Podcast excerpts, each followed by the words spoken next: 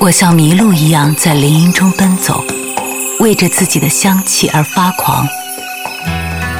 夜晚是五月正中的夜晚，清风是南国的清风，是南国的清风。我迷了路，我游荡着，我寻求那得不到的东西，我得到我所没有寻求的东西。我自己的愿望的形象从我心中走出，跳起舞来。这闪光的形象飞掠过去，我想把它紧紧捉住，它躲开了，又引着我飞走下去。我寻求那得不到的东西，我得到我所没有寻求的东西。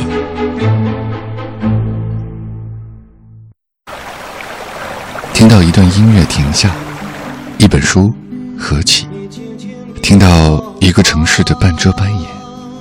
四季的细雨呢喃，走了那么远，不是为了看风景，而是为了去天地的尽头，会另一个自己。欢迎打开莫小姐的麦克风，用文艺复兴你的生活。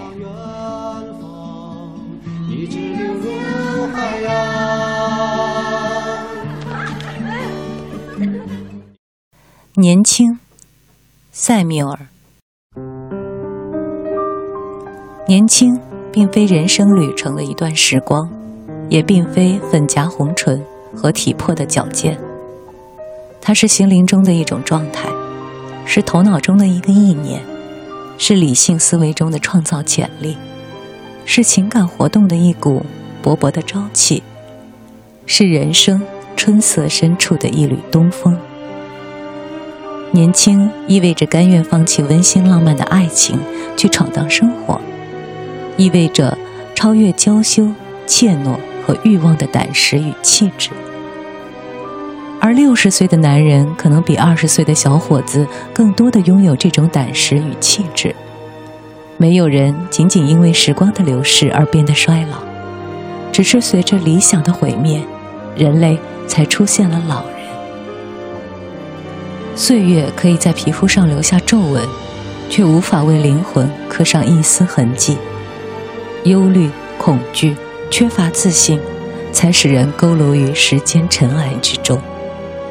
无论是六十岁还是十六岁，每个人都会被未来所吸引，都会对人生竞争中的欢乐怀着孩子般无穷无尽的渴望。在你我心灵的深处，同样。有一个无线电台，只要它不停地从人群中，从无限的时间中，接受美好、希望、欢欣、勇气和力量的信息，你我就永远年轻。一旦这无线电台坍塌，你的心便会被玩世不恭和悲观失望的寒冷酷雪所覆盖，你便衰老了，即使你只有二十岁。但如果这无线电台始终伫立在你的心中，捕捉着每一个乐观向上的电波，你便有希望超过年轻的九十岁。所以，只要勇于有梦，敢于追梦，勤于圆梦，我们就永远年轻。千万不要动不动就说自己老了，错误的引导自己。年轻就是力量，有梦就有未来。